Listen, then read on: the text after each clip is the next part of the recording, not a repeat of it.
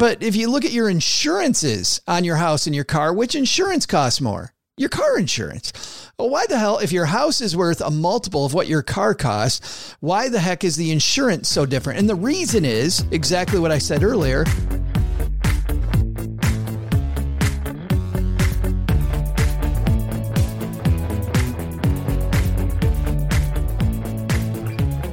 Welcome to the FI Show, where you get a behind the scenes look into financial independence. Here's your host, Cody and Justin. Hello, everybody, and welcome back to another episode of the FI Show, where today we have on Joe Saul Sehy and Emily Guy Birken, authors of the new book Stacked. But before that, let me check in my co-host Justin. What is going on, man? Well, this past weekend was another weekend of kind of just doing projects around the house. I did build us a dining room table that I'm excited about finishing. But I am today sitting in Boulder, Colorado. We flew out here yesterday, got some work meetings um, today and tomorrow. But actually, when I flew out yesterday, we got into Denver at like 10 o'clock, got the rental car, got to the mountain at like 1.30 to Keystone, and got two hours of solid skiing in. It's been a while. It's been uh, about a year since I've been out here skiing, and I freaking love skiing in Colorado. So that was pretty awesome to get uh, some time on the slopes. And after the meetings today and tomorrow, we're actually going to get back out there for Thursday through Sunday and head back to Austin on Monday. So assuming that, you know, make it through that trip unscathed, cross my fingers because I am skiing on some sketchy equipment. I actually paid $50 for all my equipment back in 2015 and still, you know, tearing up the back bowls and the black diamonds. But uh, how about you, Cody? Well, for those who were listening last week, I kind of teased where I was going to be. If you can hear the rustling of the palm trees, that's because I'm recording this on the balcony of my hotel room in Aruba. So I had some friends who got married here four years ago, and they decided to have a wedding reunion party. There's about 40 of us from my hometown, so it's a whole group of people. It's a ton of fun. It's an all-inclusive resort. There's a swim-up pool bar. The beach is a stone's throw away. I can see it from where I'm recording this right now. We're doing a bunch of excursions this week. We have a catamaran cruise. We have a bus tour that brings you to all the bars in the city. We have a UTV tour, which is basically like dune buggies that can go on the street and all over the sand and the dirt. But yeah, I'll fill everyone in next week with a full Aruba recap. But I'm just kind of soaking in the 82 degree sunny weather. It's a lot better than the 7 degrees in Massachusetts we had when we left. But Justin, I think that's enough about us. Let's take a quick moment for our partner. Keeping track of your net worth is one of the most important things you can do on your journey to financial independence. If you don't have an idea of what your net worth is, there's no way that you can keep your quote unquote score. One of our favorite tools to keep this score is called Personal Capital. If you haven't already started using it, it's an online software that basically compiles all of your data, it crunches all your assets, all your liabilities, and spits out a net worth number and allows you to track it day by day, month by month. Yeah, Cody, one of the big things that hold people back when they're doing activities like tracking their expenses or tracking their net worth is just they look at it as a big burden. And this allows you to go in with one username and one password and access as many financial accounts as you have. These can be loans, these can be 401ks, these can be HSAs, bank accounts, credit cards. They're all linked there. The other thing I really like about personal capital is it's very investing focused. So you can go in there and look at your allocation across your entire portfolio. So you don't just look at your allocation in one type of account, but your allocation as a person completely. And if you want to use the same tool that me and Cody use to track our net worth, which is completely free, you can do so at thefishow.com slash PC. That's thefishow.com slash PC. All right, so today's episode features Joe Saul Sehy and Emily Guy Birken, authors of the new personal finance book, Stacked. So, if you guys have been listening to our show for a while, we actually had Joe back on episode 98. Joe is a riot, but he's a he's a smart riot he likes to deliver things in a jokey type of way, but he got into this financial space a couple decades ago. So we get to kind of unpack how this partnership formed between Joe and Emily, what the book is all about, who it's going to help, and much more in this episode. The thing I love about this episode is you really see how Joe and Emily are this great pair, how they kind of feed off each other. They have different strengths and weaknesses. And they went about this by writing the book in such a brilliant way to me. Like it sounds like it's going to be so much more consumable than a lot of materials. Like they're not trying to be overly serious, although they are hitting a lot of really important and serious items. Like I think this is going to be a book, like Joe said, where you're going to pull this out over the course of your life and these different moments, these different phases that you're in. And they actually get all the way into even estate planning, which I thought was pretty awesome. But obviously don't need to cover all that here. We'll get into all that. And if you want to find more links about the book when it's coming out, about both the authors, you want to share this with someone because you know that someone could really use this book in their life, you can find all that information over at thefishow.com slash stacked. That's thefishow.com slash stacked. Take it away, Joe and Emily. I was a real mess up with my money in the early 90s, directly out of college, made sure I wrecked my credit right away. And what's kind of scary is I became a financial planner during this time. Like I was horrible with money, but I was still telling other people what to do with their money. And it was in the mid 90s, I started getting my act together and it was funny how quickly I went from what's that line, zero to hero, right? I went from bad to maybe not hero, but I went from bad to good with money and then sold my business when I turned 40. We talked about this, I think, last time when I was on and wanted to become a high school teacher. Between classes, I was writing a blog in my spare time. Blog became the podcast became Stacking Benjamins, and now we're on like episode 1200 of this show that just turned a decade old. That's a pretty good rundown, uh, Emily. We can give you a little more time though, since we haven't had you uh, had the sneak preview before. So I'm a high school English teacher by training. I majored in English and French literature, so nothing to do with finance. And I ended up getting a master's degree in English education, taught high school English for four years. And then, because I'm an expert at timing, I was having a baby, and my husband got a new job in another state, and the baby was due at the beginning of the following school year. So that year was a wash in terms of teaching. So the plan was I was going to take a year off just to stay home with my baby, and that was going to be it. And I'd go back to the classroom. And in that year, I wanted to keep a little bit of money coming in. My goal was to be able to pay my student loans even while I was not working. So I was looking for freelance writing gigs. And one of the first ones that I landed was for a financial website. You might be going like, okay, Shakespeare to finance. How did you do that? My dad was a financial planner, so it wasn't completely out of left field. And I have been a lifelong money nerd, but it never occurred to me that it was anything I actually knew anything about. It was just something I was kind of interested in. So the uh, financial website really liked my work. They uh, passed my name along to all of their friends, invited me to the first FinCon, said, I think you'd get a lot out of this. And so I went. I feel very lucky it was close to where I was living at the time because if I'd had to fly, I wouldn't have gone. And things just kind of snowballed from there. So from that first FinCon, I landed a regular column on the dollar stretcher. And from that column, my first book, the editor was familiar with my work on the dollar stretcher and thought that I would be a good fit for a book that they wanted to have written five years before you retire. And so I was like, yes, please. I would very much like to do that. Thank you. and so I ended up writing four books for that publisher. And then this uh, screwball that I had met once or twice called me up out of the blue once and was like, You want to write a book with me? Wait a minute. Who was that? So that's how I ended up uh, working with Joe on this new book, Stacked. And so, how did you guys end up meeting? Was it through the FinCon community? Had you met at that first FinCon? Or, Joe, I'm not sure if you're a, a FinCon 12 year or however many years they've been running that thing at this point. Two. I missed that first one that Emily went to. I wasn't there. I just started my blog but a month before, and I thought I've only been blogging for a month. I should know what I was doing first. And I truly should have gone. By the way, somebody's even thinking about starting stuff because, as you guys all know, you'll come out of that conference just rocking and much more focused. So even if you just have a dream, just go do it. But I know I didn't do it, and I don't remember exactly the first time, Emily, that you and I met, but I do know that our many discussions, Emily always has this phenomenal sense of humor that she's often not allowed to use at her work.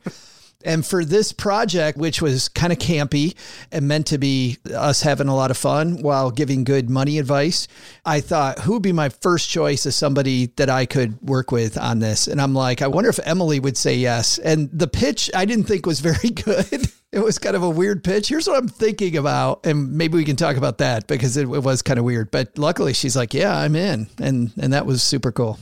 That actually is what I was about to ask. Like, it sounds like you, Joe, initiated the conversation. So, what was this idea that you were bringing to the table? I mean, because obviously there's yeah. been plenty of finance books yeah. out there, but what was this new idea you had? Well, and it's funny you say that, Justin, because like you know, you guys interview tons of people, and you start seeing this. This there's there's some projects, some things that are really cool, but there's areas that are missing.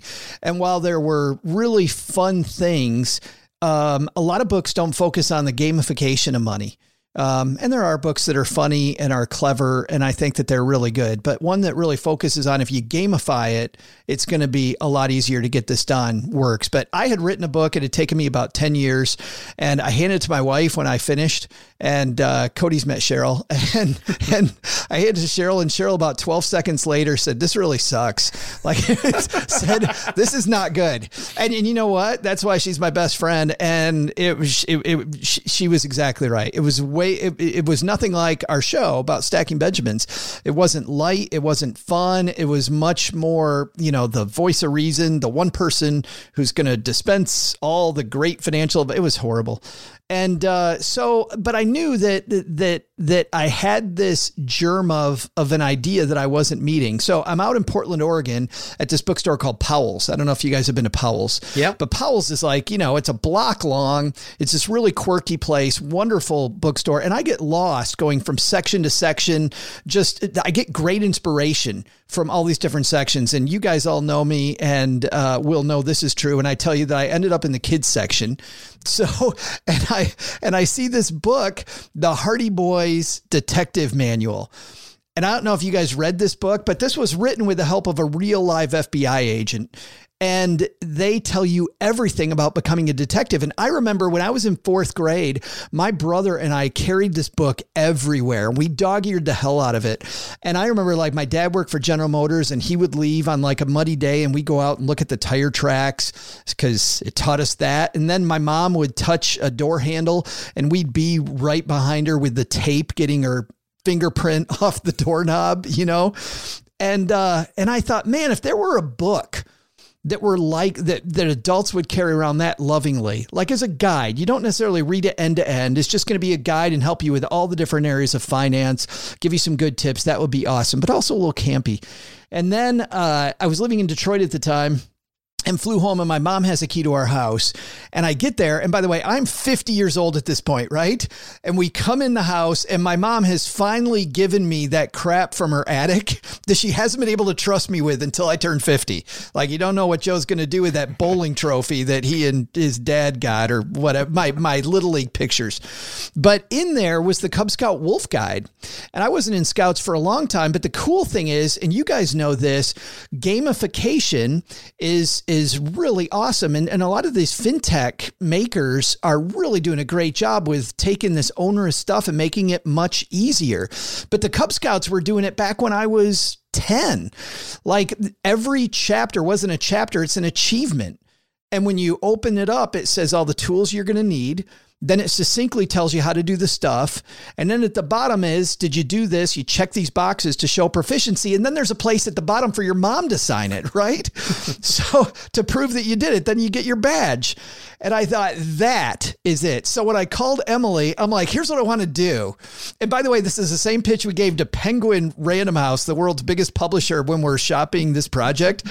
So, you know, the Zoom call ends with, so what I want to do is we'd like to take the Hardy Boys Detective Manual, combine it with the Cub Scout Wolf Guide, but make it for adults and about money. And I was so surprised talking to Emily and talking to Penguin that like the Zoom call didn't automatically end right then. Found a reason to hang up on me. The laptop, like, okay, Joe. yeah, but Emily was like, "I'm in," and then Penguin was like, "Yeah, that sounds really fun." So yeah, we got to do it, which was a blast. Getting it done. So Emily, Joe comes to you with this idea. You had already written a money book at this point, five years before you retire. How does Joe you into another one? I know the money book process or just any book process is so long, so arduous. You go through all these revisions, you have to meet all these publishing deadlines, and then Joe just reels you in with his words for another one and, and pulls you on to detective, you know, Cub Scout book with money in it. so yeah, this wasn't my first rodeo. I had written actually four books prior to this. There are two aspects to it. One, like Joe said, I don't often get to indulge my sense of humor. My editor for my previous books was really kind about letting me include like references to Scrooge McDuck swimming through a vault of coins, things like that. But like the more overt humor just xed out. And like i ended up having to self-censor quite a bit for a lot of things. Everything that i write you know when i'm writing for forbes when i'm writing for you know wisebread was someone i wrote for many years. I think of something that would crack me up and then i'd be like yep that's going to get edited out. I'm not going to put it in. So the idea of doing something where I'm like, it's just like, let your humor off the leash, baby, was very exciting to me. And then it, it also was exciting because I had a specific audience in mind that is Joe in that when I'm writing I'm trying to crack him up. And so like that was one of the things that's tough about humor is knowing who you're writing for if you're just kind of writing for a general audience. And so knowing that I'm trying to crack Joe up and I'm assuming if I make him laugh that's going to make other people laugh that actually was just really a great challenge for my creativity, for my writing, for my humor. I, I, was really looking forward to that. And then the other aspect of it is I actually really like the process of writing a book. It's not something that most people are going to say like yay let's go sit down and do this. But there's something very satisfying to me about coming up with the outline figuring out what chapters are going to be and you know getting things down on paper and then refining them and all of that. There are certainly times in every single one of these books where i've like torn out my hair and been like why couldn't i have been a zookeeper?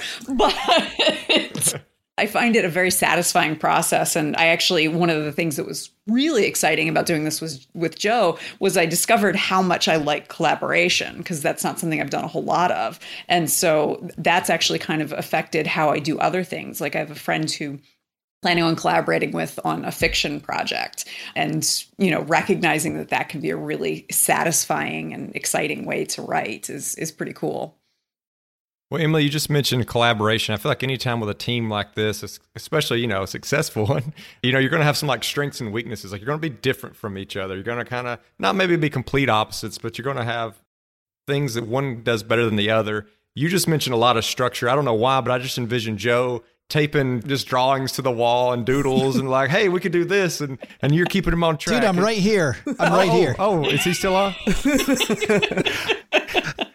give us the breakdown give us the real truth now on like what the dynamic was like who was doing what like who had the you know who took which area I mean, part of the reason why Joe brought me on is he knew that I'd be good about the structure, which is kind of hilarious to me because I think of myself as all over the place, but I, I, I think that's just in comparison to where I want to be.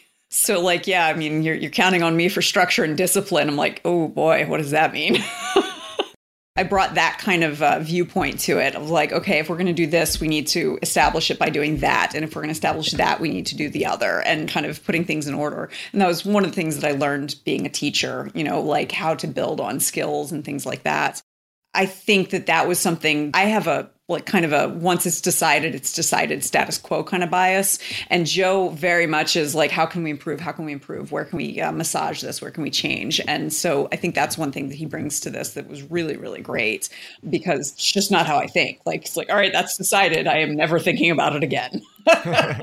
Looking at our first drafts emily brought a lot of the money philosophy stuff to the table a lot of the stuff about how do you think about this. We have a chapter which we try to include chapters from some of the many interviews we've done in Stacking Benjamins, and it includes Dan Ariely, the great behavioral guy. And in that chapter, Emily wrote this wonderful stuff about, you know, people get analysis paralysis. You know, we've got so many different decisions to make when it comes to investing, and we have this fear missing out we want to make sure we pick the right thing. So, what do we do? We do nothing, which, as you guys know, is the worst thing so she handled a lot of the philosophical stuff and i eh, the chapters that i did the first draft on relied more on my experience back when i was a financial planner and the stuff that i got to see back then and it, you know and there's also some freedom from not being a financial planner anymore because I feel like especially our chapter that I wrote the first draft on about hiring financial planners, which you guys know that a lot of fire people are resistant to have financial advisors. I feel like because of my time away from it, I'm also able to bring a much broader stroke to that whole discussion about why I think that everybody needs advisors, but who you really want to hire and who you want to stay away from. So, leaning on that experience, Joe, that was actually one of the things I had written down I wanted to talk to you about. One was financial planners, because a lot of people in our community are just completely against financial planners of any kind. Yeah. And then also insurances. A lot of people think that every insurance company is just a ripoff. It's a scam. No way am I ever going to need or use this insurance. I can just save up my own emergency fund or my own nest egg in some investment vehicle. But you kind of make some good counterpoints in the book. I'd love if you could talk about that, you know, from your financial planner experience.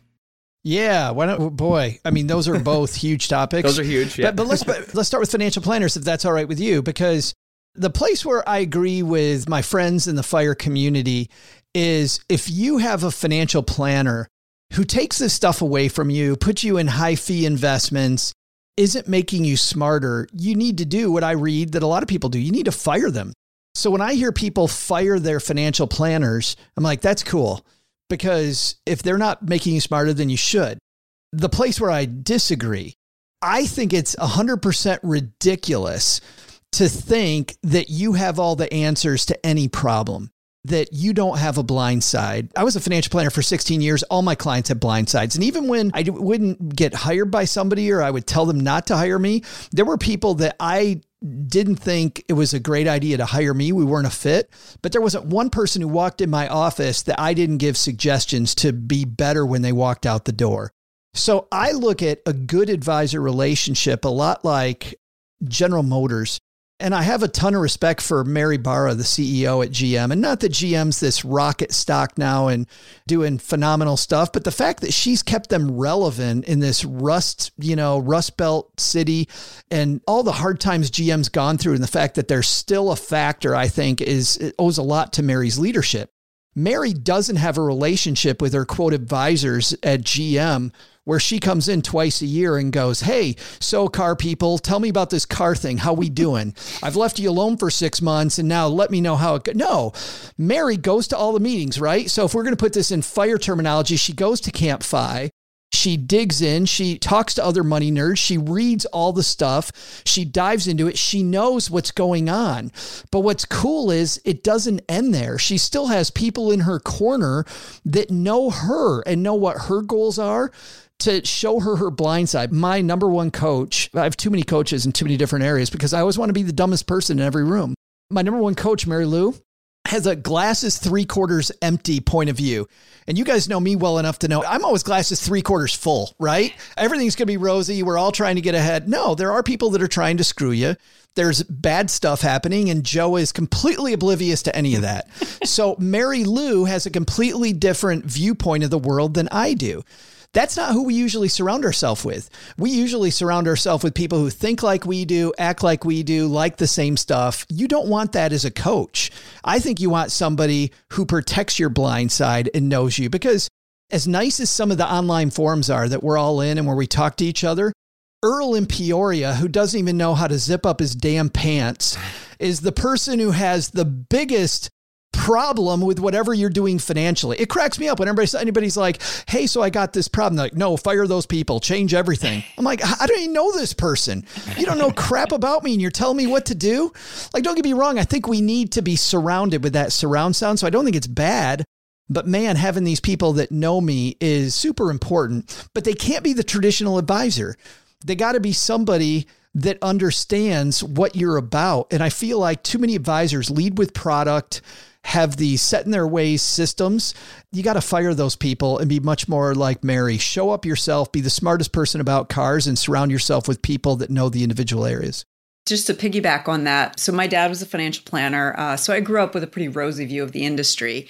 One of the things that I think people forget is that the best financial planning relationship is you are behind the wheel and they're riding shotgun with a map and so there are a lot of people who don't know much about money. And so they need someone to not only have the map, but read it to them and explain it to them. And that's not going to be true of people in the fire community. They clearly know the map.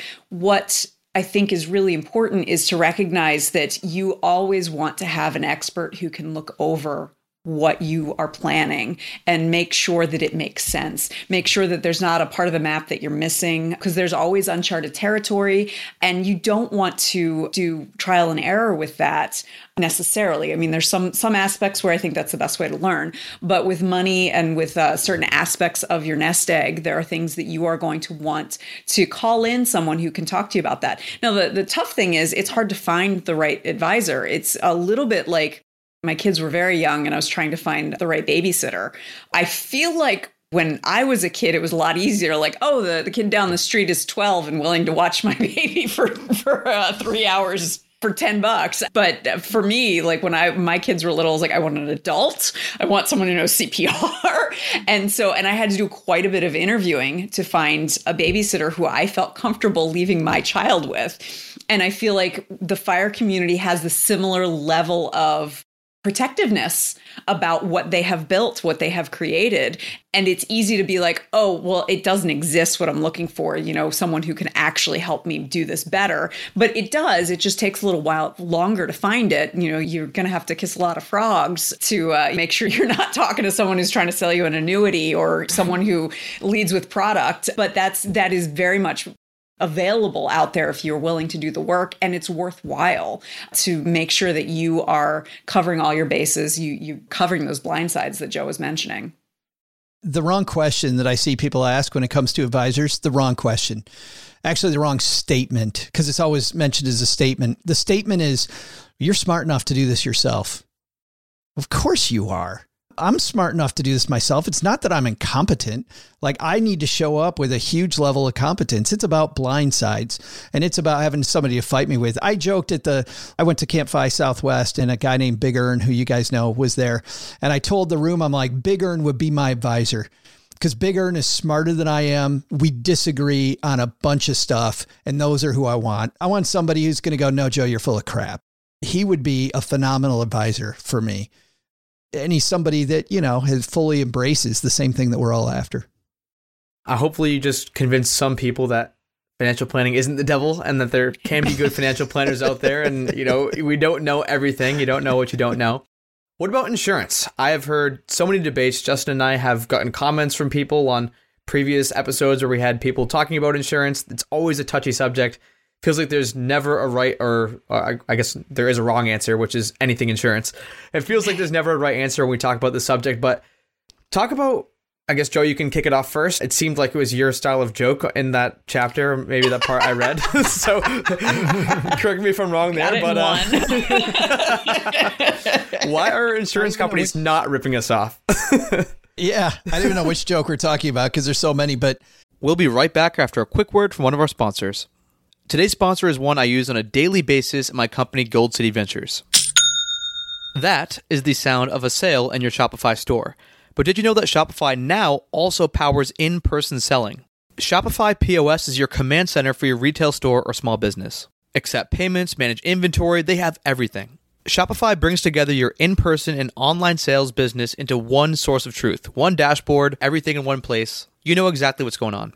And now they have all these customization options. They have plug and play tools you can integrate with Instagram or TikTok or wherever. You can take your payments by phone or by tablet. Shopify makes it easy. Plus, if you have any questions, their support team is there to help you. I know we have a lot of entrepreneurs in this audience, and Shopify POS just breaks down that barrier to accepting payments with your business. Sign up for a $1 per month trial period at shopify.com slash show, all lowercase, that's shopify.com slash show to take your retail business to the next level today. Shopify.com slash show. Now back to the show. But I'll say this the wrong question. You know, we talked about the wrong statement with financial planners. Hmm. There's also a wrong discussion that insurance companies want you to have, Cody. The discussion they want to have is hey, this insurance, should you buy it or not? Right? Which insurance is appropriate? You don't want to have that discussion that's an insurance industry discussion. The bigger discussion is what risks do I have in my life and what's the best way to meet them? Because then we might be able to take insurance completely off the table. And my goal is not to get rid of insurance, by the way. My goal is just to cover the risk. So, but if I can do that in a way that I can do it myself or find other ways around using an insurance product, why wouldn't I consider that? So, risk management is what I want to think about, not buying insurance, which, by the way, means that I start thinking like an insurance company when I do that because insurance companies have these people that sit in the back room called actuaries. And the actuaries are people that that figure out the risk that insurance company is going to take and that's how they price their products. Now, a lot of people say, insurance company, to your point, Cody, people are saying, insurance company's trying to rip me off. I know this insurance is trying to rip me off. Well, you might be able to get something by a state regulator once or twice. All, all insurance companies, all insurance products are regulated by the states. So maybe you can convince me that maybe for six months or a year, two years, you might be able to pull the wool over some regulator's eyes. But not for a long time. So I don't think they're ripping you off. Here's what I think is happening I think that the actuaries know the risk and they know the people that buy the product. So they know how dirty that pool is of the people that buy the product. And then they price the product based on their risk assessment. So, what I want to do is, I want to think about what are the risks in my life that are the big ones and I want to pay specific attention to those. And then I want to stop thinking about the, the things that aren't so risky. So I'll give you an example car insurance versus homeowners. Like if you own your house and you own your car, which one is worth more? Probably not, not for everybody. Hopefully home. there's, there's, some, there's, some, there's some counterpoints in Mississippi I could point you for sure. but uh, I know some right here in Texarkana, Justin. So yeah, it hopefully is your house. But if you look at your insurances on your house and your car, which insurance costs more? Your car insurance. Well, why the hell, if your house is worth a multiple of what your car costs, why the heck is the insurance so different? And the reason is exactly what I said earlier it's based on the chance that something's going to happen. Your car is likely to get wrecked, much, much more likely. Like, I think the number's like one in 350 chance of you having a car accident, where it's closer to one in 1200 that you'll use your homeowner's insurance. So, the first thing I do when it comes to risk management is I think about that thing that everybody says they don't want and you don't need, which is your emergency fund. I can tell you how many people online talking about Earl in Peoria doesn't know how to zip up his pants always says, you don't need an emergency fund because that money's earning 0.05%. Let's be clear, they're right, but that's not where your ROI is your return on investment with your emergency fund is if I have that in place, guess what I get to do with my homeowner's insurance? I can jack up my deductible without worrying about it because I've got that money in a bank account that's not in the market, which right now, as we're recording this, is going south in a hurry, right? I don't have to worry about selling these stocks that are down. I got money in this bank. So my ROI is the money I'm saving on my homeowner's policy. That's my return. And by the way, and everybody's always evaluating 0.05 or 0.5%. Like they're going to make an extra 80 bucks on this. well, think about if I take my deductible from nothing to several thousand dollars. I mean, you could potentially have huge savings, much, much more than that. And that's your ROI. Then your car insurance do the same thing. When you look at your flex benefits, a lot of people listening to this that work for somebody else in their flex benefits package they have accidental death and dismemberment insurance and they don't have good disability coverage why because the disability thing is really expensive ad&d i can pick up a bunch of that well what does accidental death and dismemberment cover it covers if you lose like a finger or an eye or something. And if you work in a cubicle like most of my clients did, what's the chance you're going to like clip off your finger between the E and the R key? Like all, all of a sudden one day your finger comes off because you're keep it's not going to happen. And that's why it's cheap as hell because you're never going to use it. So dump the accidental death and dismemberment insurance and instead disability coverage, which is more expensive, use the money you saved to jack up your disability because there's a reason it's expensive. Studies show that you're much more likely to use it. That, Cody, is the way I like to look at insurances. Far, far, far better way of looking at risk management. We will be right back after a quick word from our amazing sponsor, LinkedIn Jobs. It's a new year, 2022, but it's feeling harder than ever to find and hire the qualified people you need especially for small businesses and especially during the great resignation. That's where LinkedIn Jobs comes in. They make it easier to find the people you want to talk to faster and for free. I recently hired a video editor, and having a platform where I could filter through qualified candidates made it so much easier. You can create a free job post in minutes on LinkedIn Jobs to reach qualified candidates and beyond on the world's largest professional network of over 770 million people. Plus, with the LinkedIn Jobs filtering features, it's so easy to figure out who is right and who is wrong for your business. That's why LinkedIn Jobs is rated number one in delivering quality hires versus leading competitors. But basically, LinkedIn Jobs helps you find the candidates you want to talk to faster. Did you know every week nearly 40 million job seekers visit LinkedIn? Post your job for free at linkedin.com slash show. That's linkedin.com slash show to post your job for free. Terms and conditions apply. My mom is someone who loves insurance. I was raised by someone who believes in paying for the best insurance you can get. What that taught me was the trade off. And so the trade off for my mom was it was a lot easier for her to figure out how to pay the premiums and know that if something happened, if she got into a terrible car wreck, if, you know, something happened to the house, something happened to her, it would be taken care of. And so for her, that trade off was very clearly a benefit. So for me, I handle money very differently from my mom. That trade off doesn't work for me. I want to have the peace of mind that things will be okay if something terrible happens. But the cost of paying those premiums is not going to be worth it to me to get the most expensive insurance out there, the you know the best, the premium, the the concierge insurance, which is what my mom would usually go for.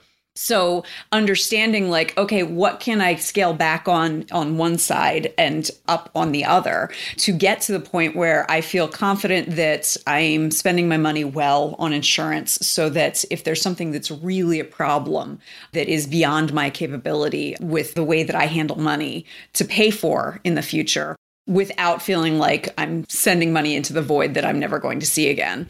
And so that's, I think that having had that experience with my family and knowing that I'm never going to be someone who feels like, yes, just take my money. I love it. that's never going to be me.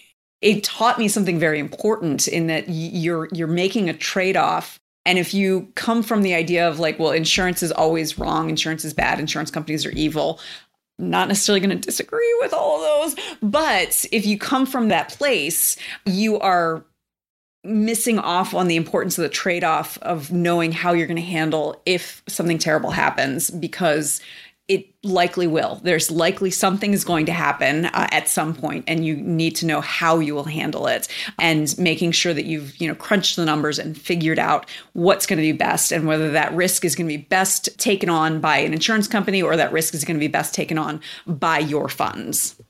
It's funny when people are older, you know, they look at like long term care and back when I was a financial planner, people would go, "Well, I'm not I'm not addressing this long-term care thing cuz it's expensive." Let's be clear, like you don't need to buy the insurance, but there's a reason it's expensive. It's because the insurance industry knows this crap's going to happen to you.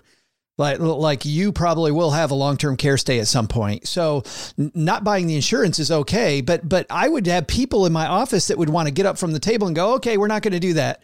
Well, it's fine, but that's not a strategy. So we have two choices. Choice one is get up from the table and just say, yeah, I'm not going to go with insurance. Choice two is we're not going with insurance, but we can actually come up with an alternate strategy, figure out what we are going to do. Because walking away from something that all of a sudden you have a stroke or a catastrophic illness and you need help and you haven't thought about it is is not at all a strategy. I heard this thing yesterday, fear is not a strategy, and I really like that. Mm-hmm. Hey, can I give you guys uh, one just quick insurance tip for everybody? Which is this I had my house broken into when I was at a conference a few years ago, and my neighbors called and said, "Hey, your door was open." So we went to the front door, and um, and uh, th- like our door was clearly Jimmy open, and it was just it was it was they they just robbed everything we had. It was pretty wild. The insurance company we work with was very happy to help us, but let me tell you what they do they give you a blank sheet of paper or a or a or send you an email with this blank sheet and they say write down everything that you owned. And the funny thing is we don't know. And by the way, they say for the computer, for my computer, for my TVs, they wanted serial numbers if possible.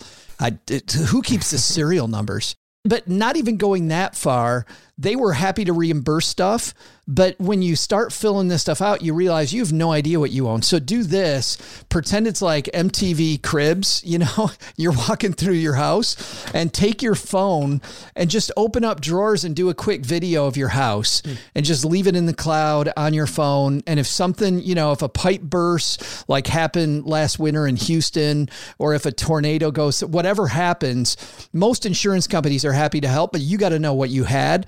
And I got to tell you, because I've been telling telling people to do that forever. We had that. I didn't have the serial numbers. That was that was something I I missed. But at the very least, um, man, that that uh, video saved my butt.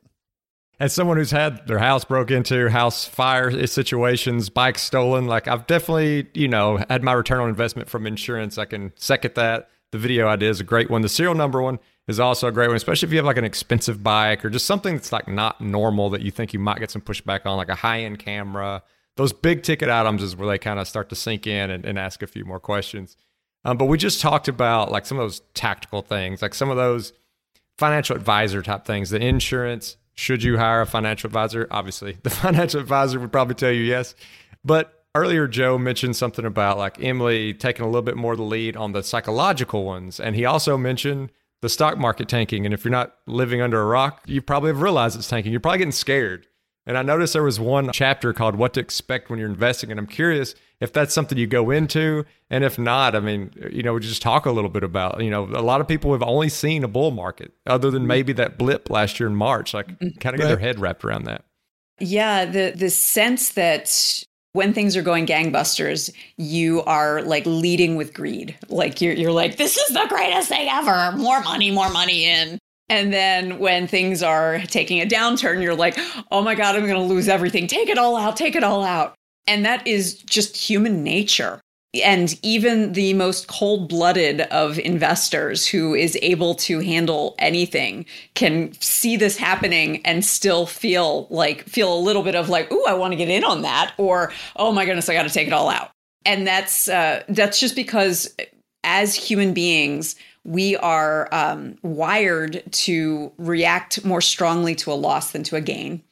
Um, and so we really feel these dips in a way that we don't necessarily see feel market surges. And it's really important for all of us to come into our investing with a plan. Um, if you just kind of do like rear end investing, I, I'd kind of um, uh, this is kind of what my husband does. You you remember when GameStop last year was you know stonks the moon and all of that. And uh, so you know my husband is on reddit some and he was reading about this and he got excited on two fronts. There's the ooh stick it to the man aspect of it like to the hedge fund managers. And then there's also the ooh people are making money. And so he downloaded the robinhood app and i was just like oh, okay have i taught you nothing like if you're gonna do this please listen to me. And so he he uh, um, invested $200 because it was something you know that was basically this is gonna be my fun money to see what happens. And even though i was telling him like here's what you do he still knowing what i would advise him to do he took the money out when he shouldn't have. He put more in when he shouldn't have. And so that's why it's so important for everyone to come up with a plan and even like write down or make a script for like what you'll do when that plan is challenged because we are so um, emotionally invested in how these things uh, work out.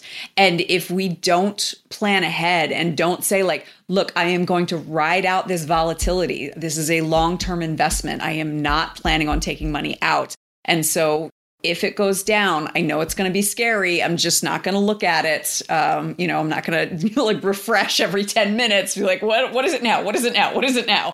And so that you know what your plan is, and so you can feel confident that you have decided ahead of time what you will do, and that is makes the difference between like the stratospheric investors, uh, you know, the Warren Buffetts of the world, and everybody else, and the people who lose everything every time we have a crash. Is is the the having that plan in place and and knowing what you'll do.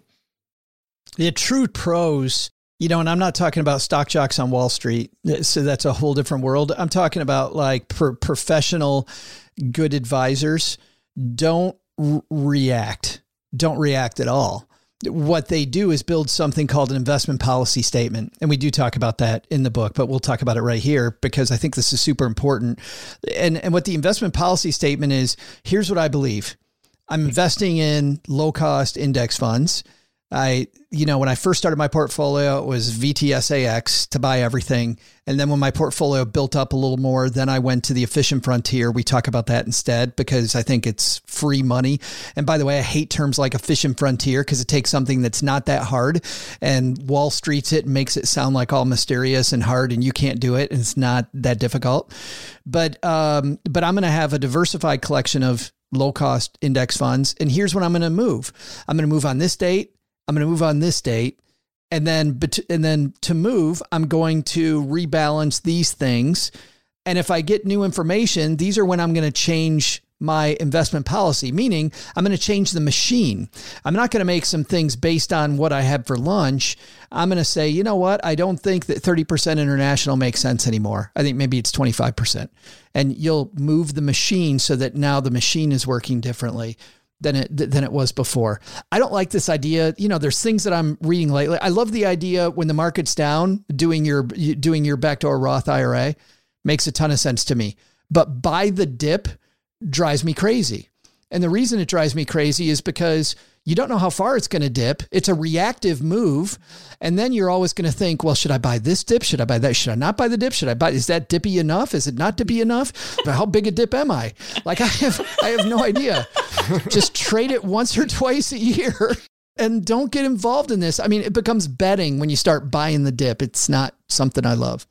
So even after everything you just said, I'm going to throw myself in the camp of people who get jealous when you do see the Robinhood millionaires. You see the meme coin millionaires, these people who just like risk it all on this up and coming thing and it pans out for them. And it sucks that it honestly sucks that those people exist because it makes people not want to invest in index funds. It makes people not want to invest on the efficient frontier and do all the, the, the you know the quote unquote right things.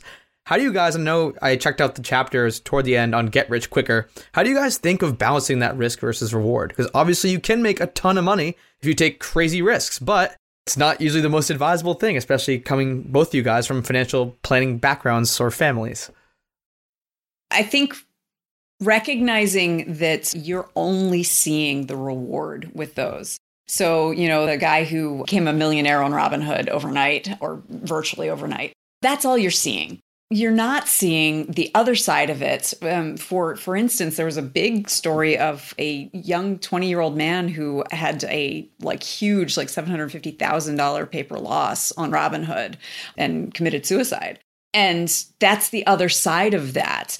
And that's something. So for me personally, that feels like I don't find gambling fun. Like I, have been to Vegas once. Like I put money into a slot machine.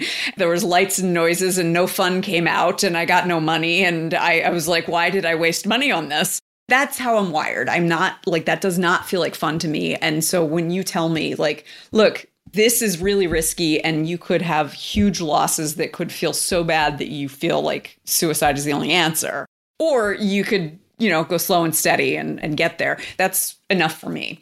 For other folks, you know, figuring out like, well, what is your goal? What is it you're trying to do? So if you are looking at, you know, these overnight millionaires with NFTs, with Bitcoin, with a- anything, and you're feeling jealous, I feel like it's important to be like, what are you jealous of? What is it that you wish that you had that they have? Because that can really help you like drill down into what level of risk you're willing to take. That can help you drill down into what it is that is going to help you feel satisfied with where your life is and getting slower growth. Now, and then there's there's a like actually taking big risks. Those are the things where I personally feel like you see that pay off when it's something personal.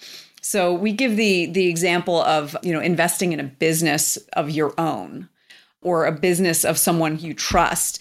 And that's where it's it's doesn't feel like gambling to me. That is like okay that could be a big risk because that that um, your brother-in-law's restaurant could go under. The um, the the business that you're trying to build for yourself could could uh, you know just never take off.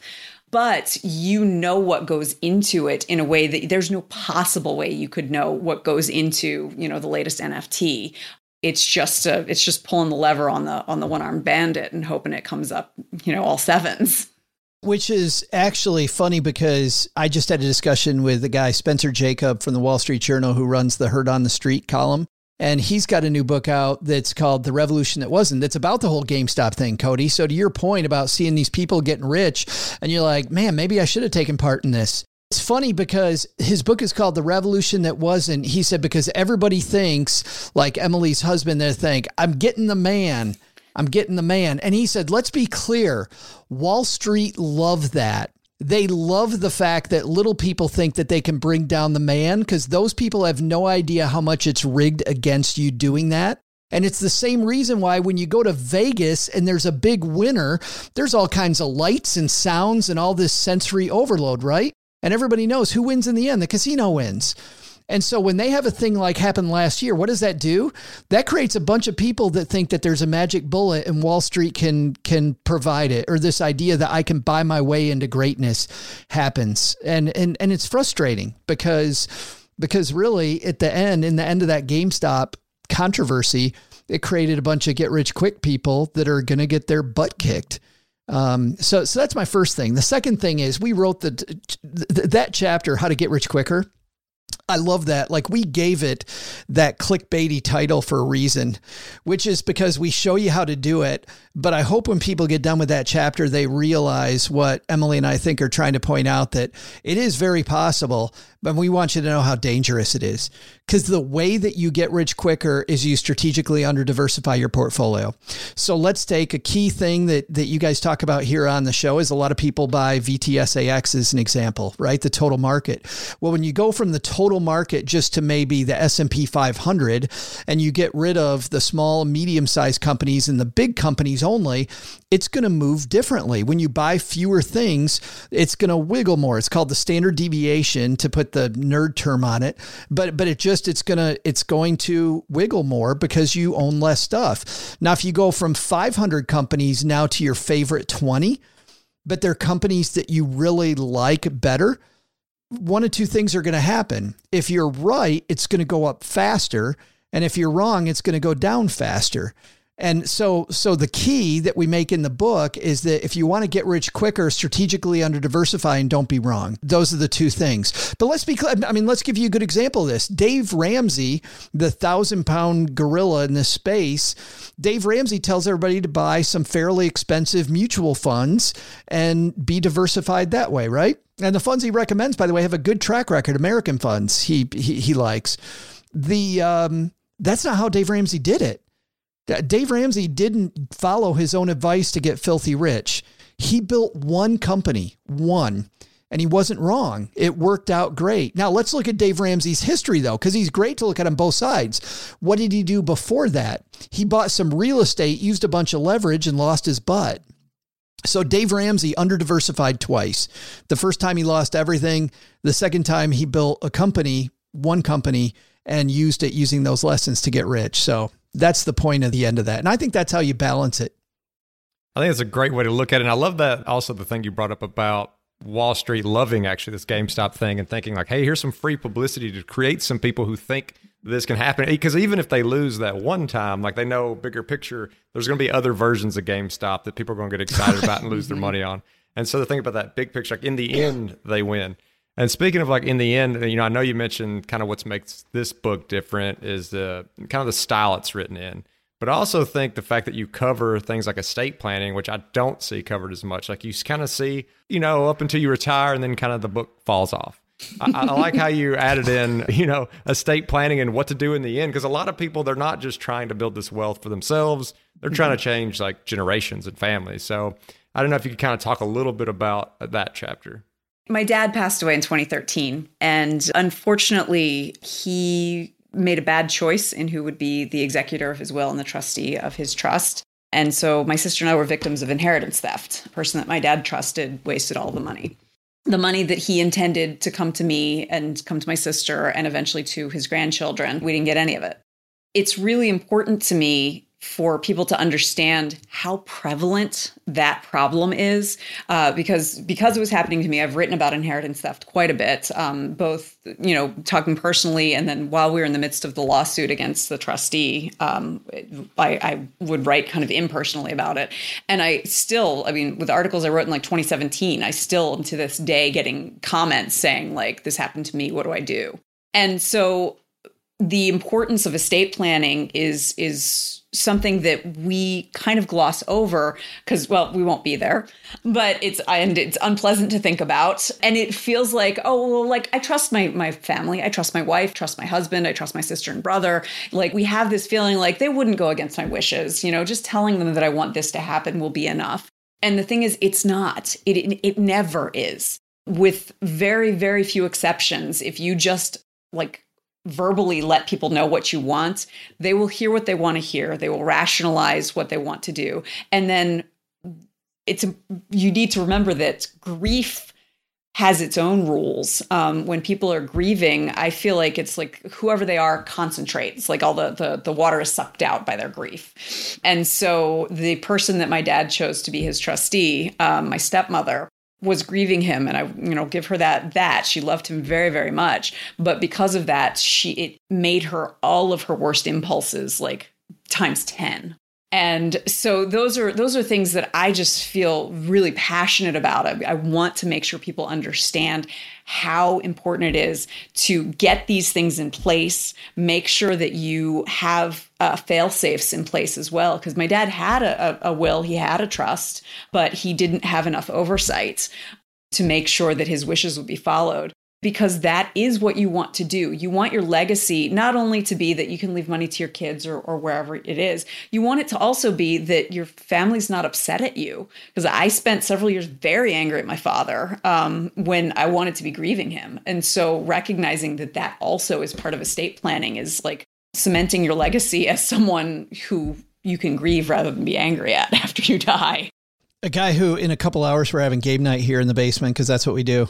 We just play board games uh, and make podcasts. But this guy who's coming over is this great story about his grandfather died grandma in a nursing home his deadbeat cousins his good for nothing cousins showed up at 3:30 in the 3:30 in the morning at the nursing home to quote take grandma to breakfast with a bunch of paperwork that they were trying to get her to mm. sign right after grandpa died and make sure that they got all this money. But even for people that would that that won't happen, I think just making sure that you have a beneficiary on everything, you've thought about clearly the things that Emily's talked about. You've got checks and balances. Even if you don't have assets yet, if you're just starting out, I'll tell you a couple important people to to nominate. One is a durable power of attorney, which is somebody that can deal with your financial stuff if you're not able to. So if you're in a coma or unable to talk to your doctor or, or talk or make financial decisions, somebody can still pay the rent or car payment, whatever it might be.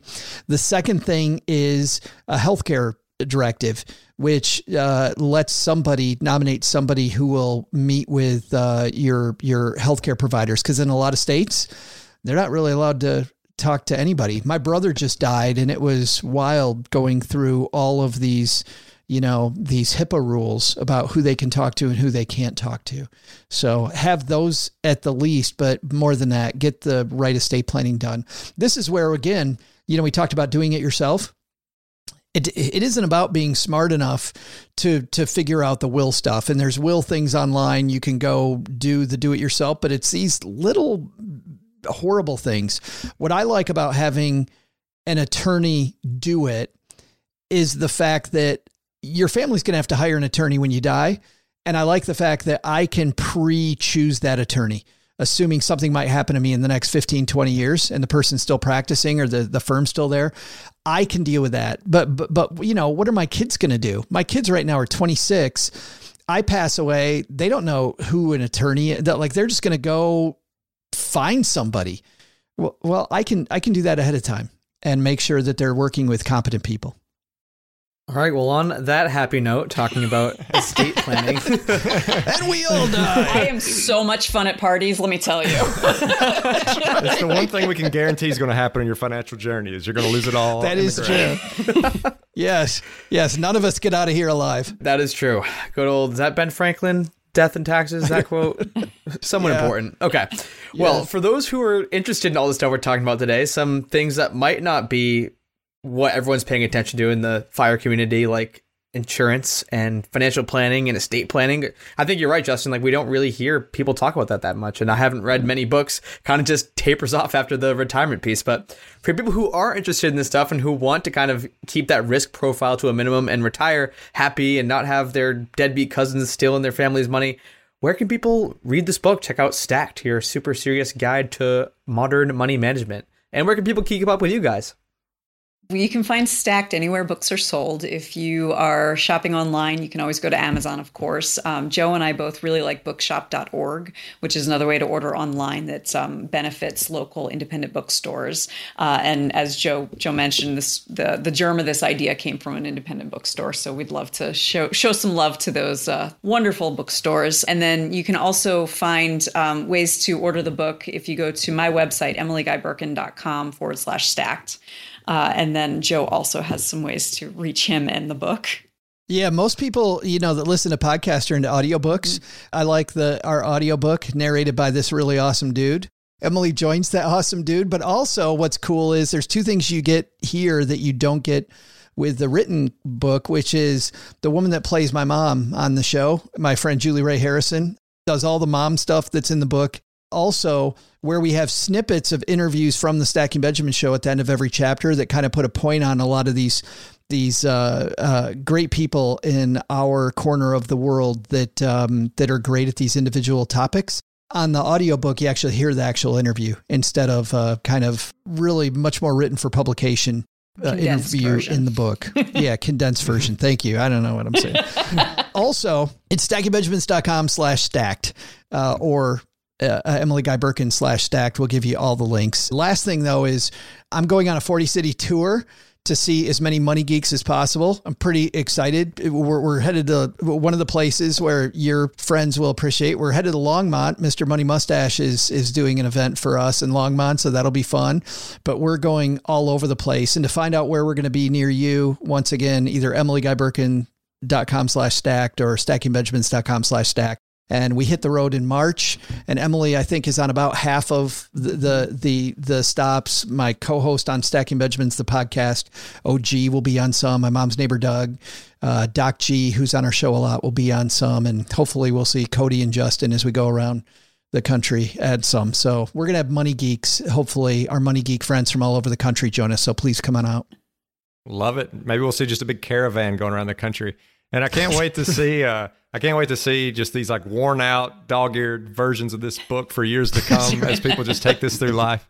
But I really do. I appreciate you both coming on the show. It's been a great episode. It's a ton of fun. I'm sure the book is a very fun read. I know we talked about some serious topics, but I'm sure it's done in a very light and fun way. So I appreciate you coming on. And as always, if you want to check out our Facebook group page, you can do so at thefishow.com slash community. And we always appreciate those five-star reviews. They help us get great guests like we had today. And if you're interested in supporting The Fi Show, you can do so by checking out some of our partners over at the resources page, which can be found at thefishow.com slash resources. And thanks for listening.